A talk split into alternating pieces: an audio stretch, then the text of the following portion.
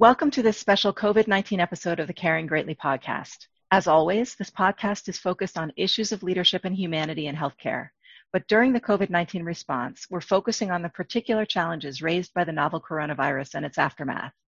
In today's episode, I'm talking with Dr. Amy Compton Phillips, Executive Vice President and Chief Clinical Officer at Providence.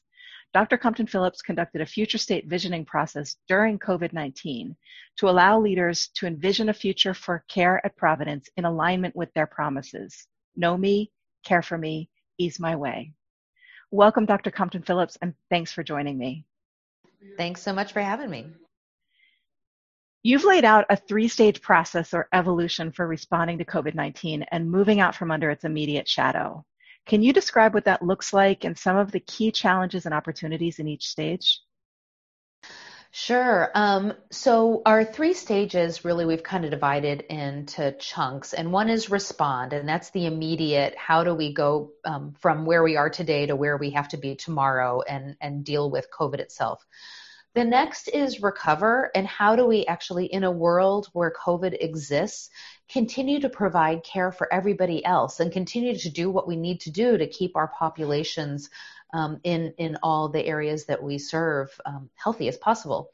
And then the third one is to grow, and that's to grow into the future that we want to see. You know, our our vision within Providence is health for a better world. And so, how do we use the steps that we're taking in responding and recovering to actually create that future that we all want to see? And so it's basically a, a, way to ensure that the work that we're doing today, even in the response phase, is one that helps us create the the stones to cross this rushing stream of unknowns so that we actually arrive onto the bank of the other side of, of a hopeful future. What does some of that future look like? what are and, and what are some of the stepping stones that you're doing today that you might not be doing the same way if you didn't have that future vision in place yeah, so let me just take a step back and say responding. And and very early on, you know, we had our first patient. We actually had the first patient in the US. And so we had a little bit of time to think about it before everything exploded.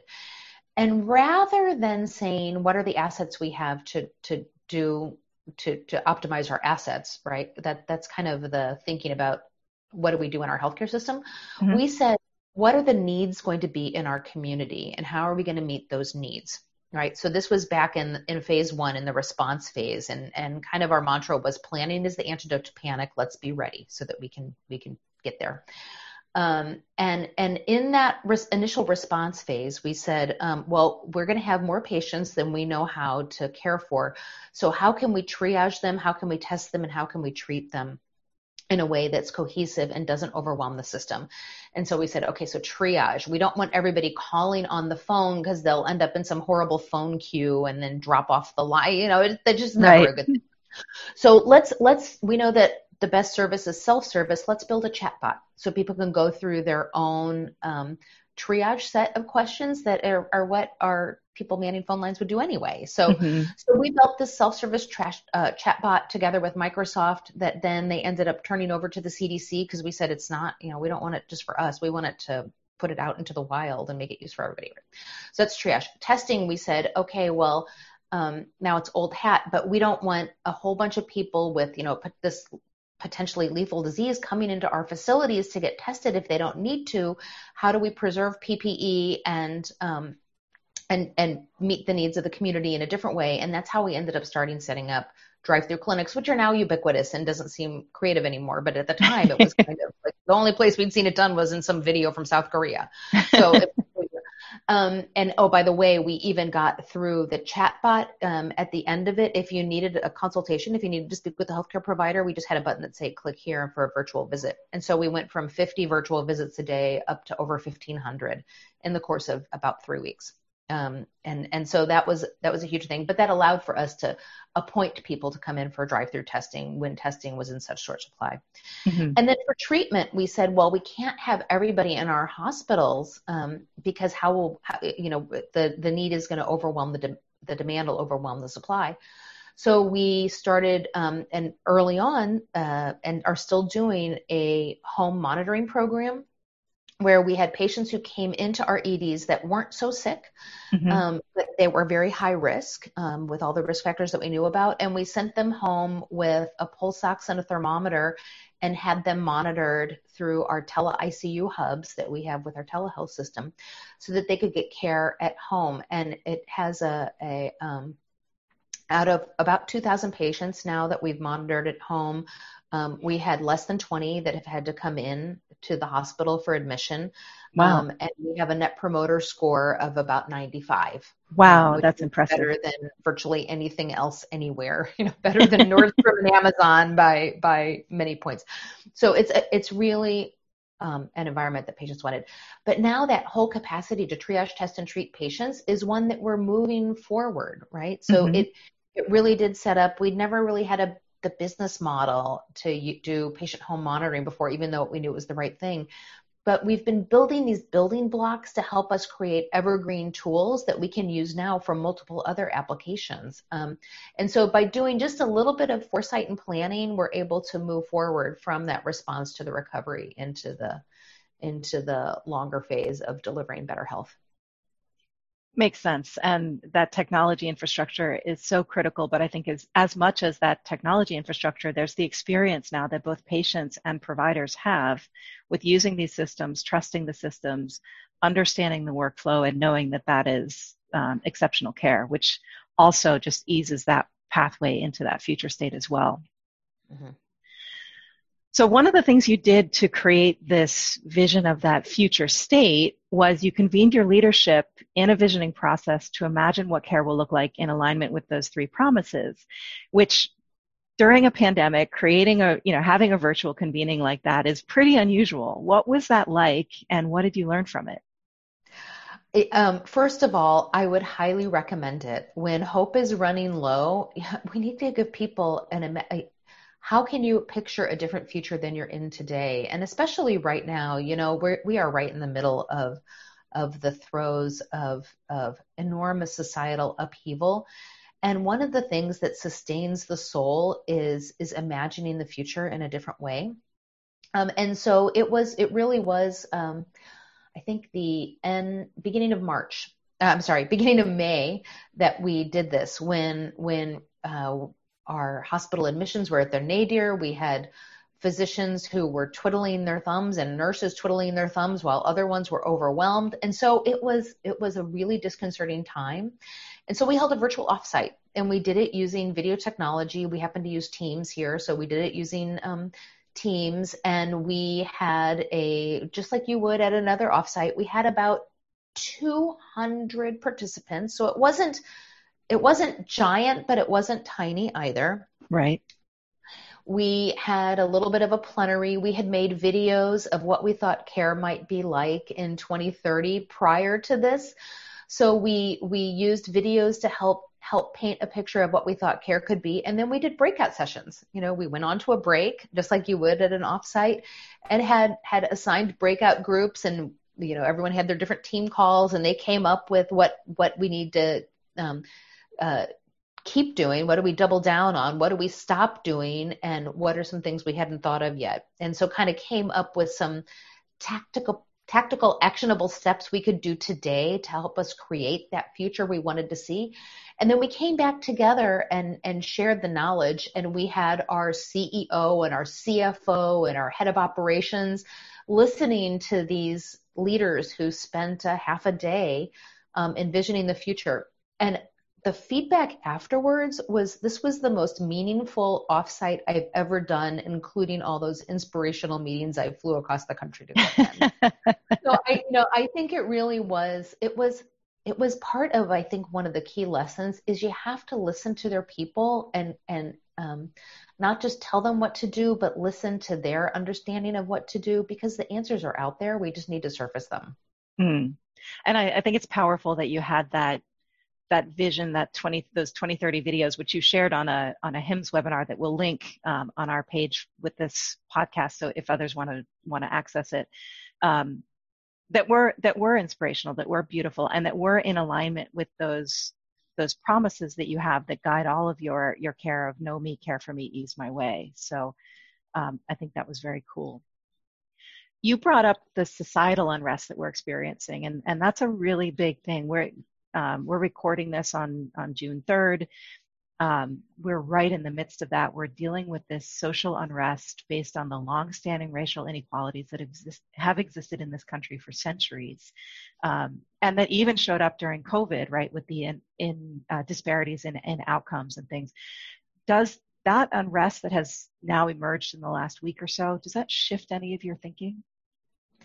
Um, I think it helps us double down on our thinking um, again. So it's less of a shift and more of a um, critical understanding of how health inequity has gotten us to where we are today. Um, you know, our our vision, I think I mentioned, is health for a better world. And and health doesn't mean health for the rich. It doesn't mean health for the select few that live in the right zip code Health means um, health is an infrastructure for people to have a strong economy and a strong country. And so, what is it we need to do to to envision health for a better world? It isn't just making sure everybody has their own MRI machine. It is more how do you how do you create the conditions for well-being in every community? Um, and so part of what we've been doing within Providence is saying, what does it take for us to, to create health for a better world? Part of that is um, how do we have environmental policies so that when we think about you know we're a 25 billion dollar organization we we spend about 6 billion a year in stuff so when we buy that stuff are we including the environmental and the chemical footprint of the manufacturing of that stuff because if we're not don't have a sustainable environment we won't have sustainable health. Color, uh, communities of color and communities that live with social deprivation have um, an outsized impact on their environment and then an outsized impact on the health negative health consequences of that environment right? Um, how do we how do we include um, everything from sourcing food to local suppliers um, how do we include diversity and you know minority and women-owned businesses as a key attribute of where we put that spend? So there's this whole way we can use ourselves as anchor institutions to create health.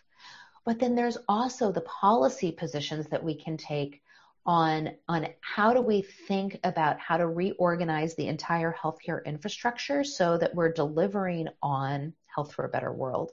Um, and so one of the uh, areas we've we've been now advocating for is to think about not not going so far as Medicare for all, but saying that that primary health care um, should be a right and not a privilege. You know, the preventive health services that primary care clinicians provide to be able to control blood pressure and diabetes, to be able to give immunizations and access for the the aches and pains and traumas and depression that that plague so many right now that that access to primary care should be a right and not a privilege and it is a way for us to start addressing some of the incredible inequities and injustices that that structural racism have put into the country fueling the tinderbox that is this moment I'm really glad to hear that. And I, I do think that's such a powerful way to be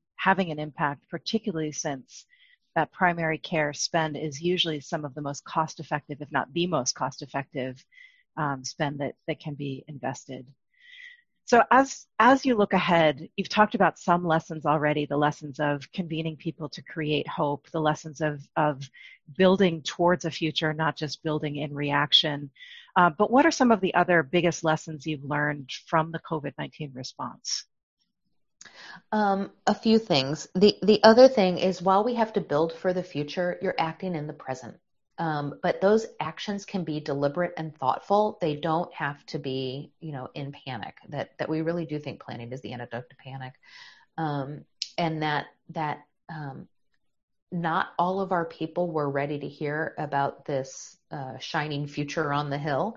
Um, that that the concerns of the present were so overwhelming that while as leaders need to be thinking about what are the investments we need to take today, we need to be very thoughtful about understanding that our messaging has to reflect the pain that people are hearing now while we give hope for tomorrow. Not mm-hmm. hope for 2030, but hope for tomorrow. And so, so being really cognizant of listening to your people, um, taking the temperature of what's going on, and and both letting them speak as well as tailoring your messages to where they are is critically important. So, so the the ability to have um, it's basically high EQ leadership mm-hmm. um, to to be able to um, understand, respond, and create future vision all together is is um, playing three dimensional chess, but critically important as a leadership skill. Absolutely. Um, yeah, you know the the last thing that I'd say is is the the final lesson is that the future involves all of us. It's not one person with their vision that creates a future that people buy into, but it's it's deep listening and understanding the needs of the community and the organization that serves that community um, that that is essential. And so the fact that leadership starts with listening, I think, was just um, brought forward in in spades during this crisis. You know, the the dueling the the triple whammy of the healthcare crisis, the economic crisis, and the inequity and racial disparities crisis. Um, all together, that if we're not listening and ensuring we're focusing um, solutions on the community needs versus on the assets that we have, that we will solve the wrong problems. I think that's wonderful advice. And certainly in our human centered leadership models, that listening element has come up. And as these pieces, uh, you know, as we've moved through supporting our members with these, uh, through these crises as well, that listening component has come up and people have gotten really creative about different ways to allow voice to come forward and to amplify voices and and to really and I, but I, I think listening is two sides it's one is making sure those voices happen but the other is deeply um, uh, taking in what you're hearing, um, even when it goes against what your normal might look like. So I'm grateful that there are leaders like you out there who are doing such wonderful listening um, and creating those visions for the future. Thank you so much for joining us. Well, thank you so much for having me. We'll continue with special COVID 19 episodes of the Caring Greatly podcast for the foreseeable future. Thank you for listening. Please subscribe and rate us on Apple, Google, Stitcher, or Spotify or you can find links to all of our episodes at www.vocera.com slash podcast. This is Liz Boehm. Thank you for caring greatly.